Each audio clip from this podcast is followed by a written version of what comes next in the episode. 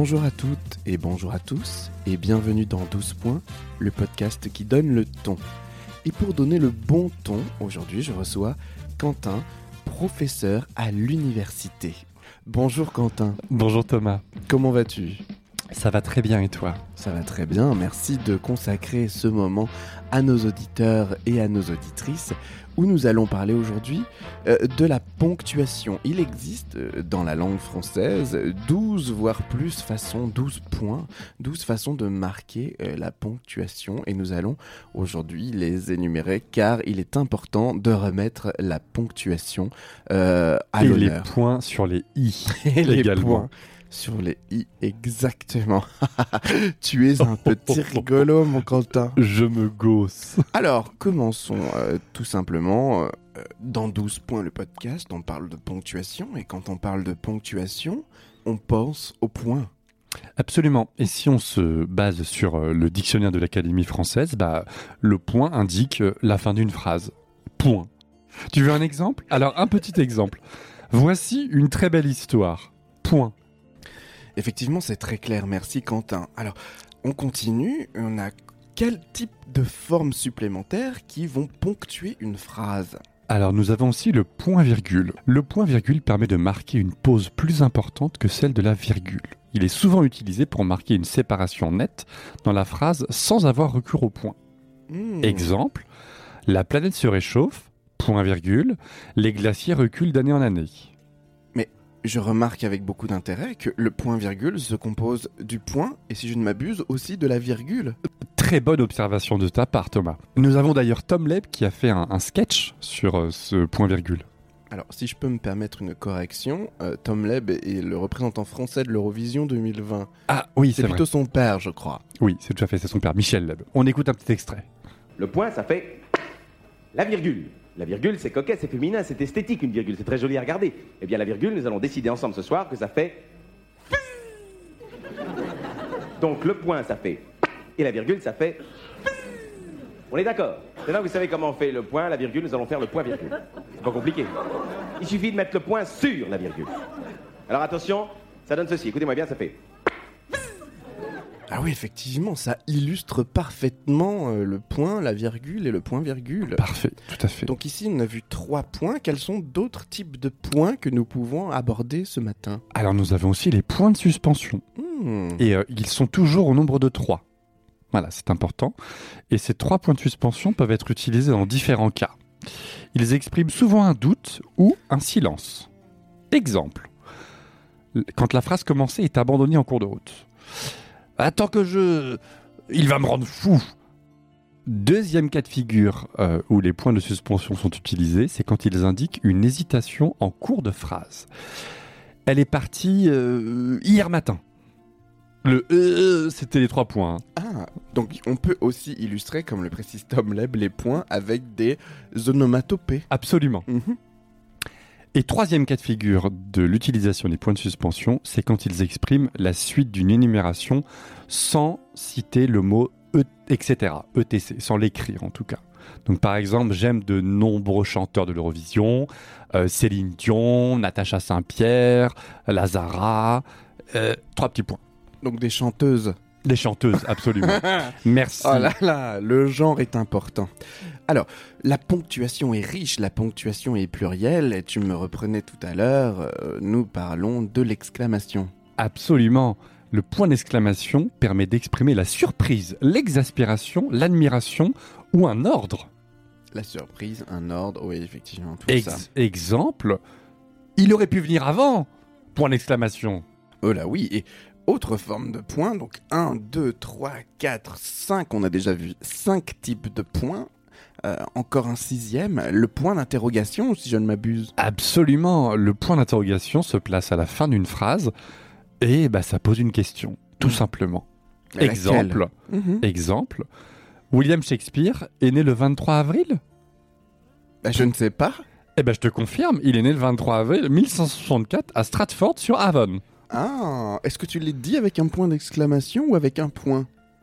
Ah, on aurait pu faire une combinaison. Tu as tout à fait raison. Justement, on parle du combo, le combo des points.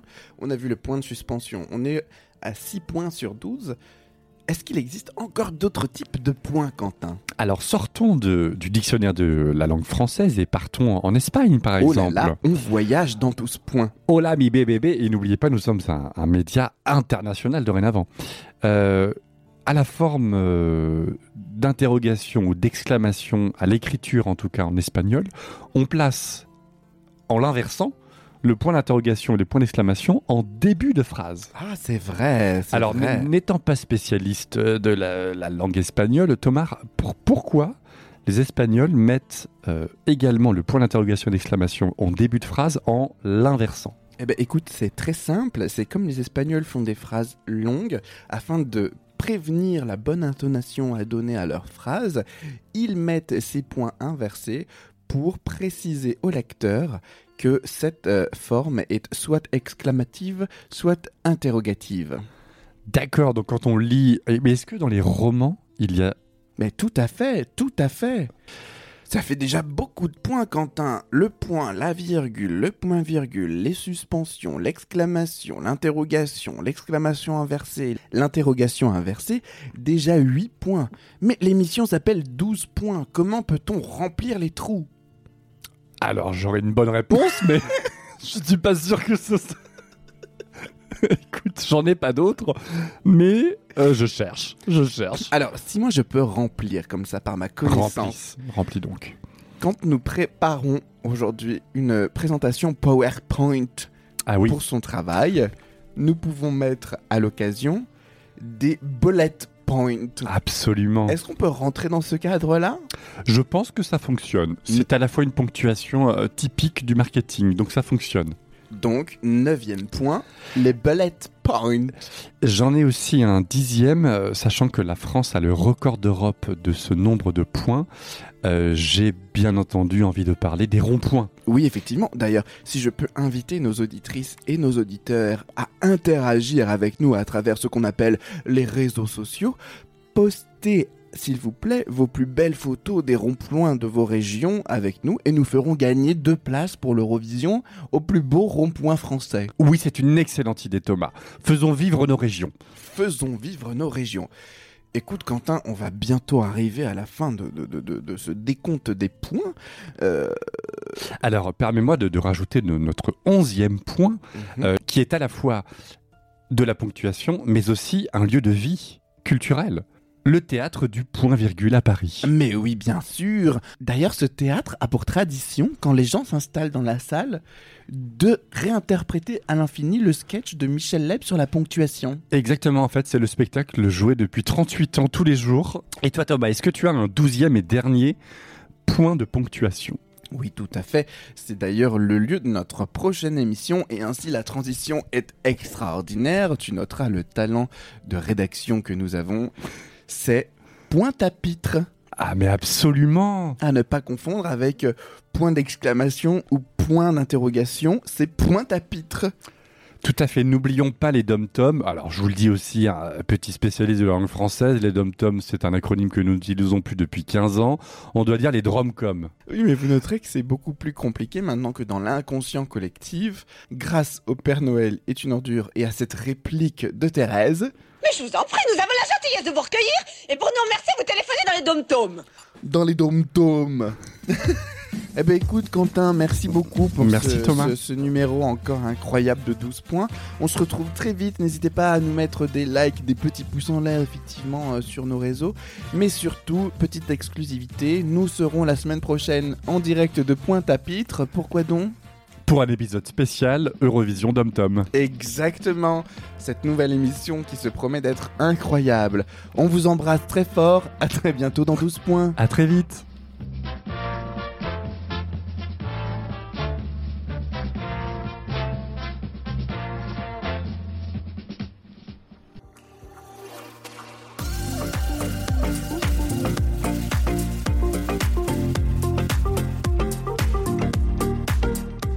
Quand on parle de points, euh, ben, on parle de points.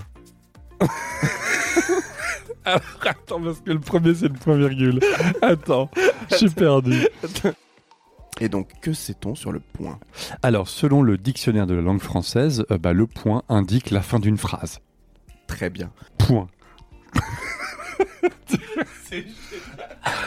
mais en plus, non mais Thomas, je ne fais que lire la Quelqu'un a écrit ça quand même. attends, attends. On refait, on refait. Voici une très belle histoire. Point. non, j'aime mieux. Voici un très bel exemple. Point.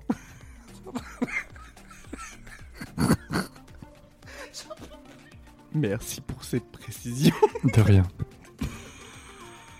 Je suis toujours là pour la connaissance.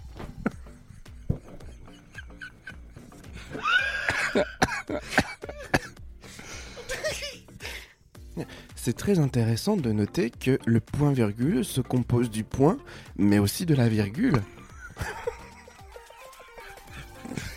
Il va me rendre fou. Tu donc. Tu...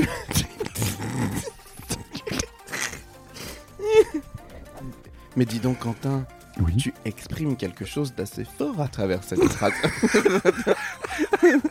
ne ponctuerais-tu pas par hasard la fin de celle-ci par de l'exclamation? Absolument, mais nous y reviendrons dans quelques minutes. Ah, pardon, j'anticipe. ne ce mélangeons podcast. pas tout.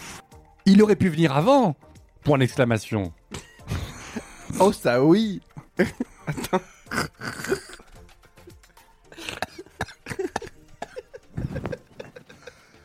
Euh, pour parler un peu des coulisses, il est 8h du matin et nous enregistrons dans le lit. Oh, ça oui Voilà. C'est d'ailleurs dans les romans. Dans tous les grands romans. Dans Cervantes, euh, Don Quixote. je sais qu'on dit pas Don Quichotte en espagnol, c'est tout ce que je sais. On en retrouve aussi beaucoup dans les scripts de la Casa des Papel. Et dans les chansons de l'Eurovision. Et de... Hola, Hola, mi mi bébé. Des ronds-points euh, voilà, qui égayent les centres-villes euh, des petits bourgs. euh. Vous savez, ces ronds-points où l'artiste local fait une sculpture un petit peu incompréhensible. Et on se dit, j'espère qu'il n'a pas été payé pour faire ça. Mais alors que probablement que si d'ailleurs. N'oublions pas les ronds-points. Voilà. Et n'oublions pas les gilets jaunes non plus. Nous vous invitons à nous, pat- à nous partager sur nos réseaux sociaux vos plus belles photos de rond-point de vos régions. Attends, faut le faire bien. Mais c'est très très bien. D'ailleurs, on va faire un jeu concours le plus beau des ronds-points. Et vous gagnerez deux places pour l'Eurovision. L'euro rond-point. Je la refais. On doit dire les dromcom.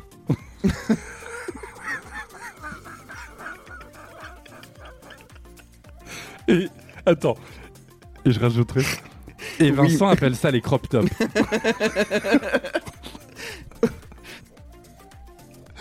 en tout cas, merci de nous avoir écoutés en ce 1er avril, vous l'aurez compris.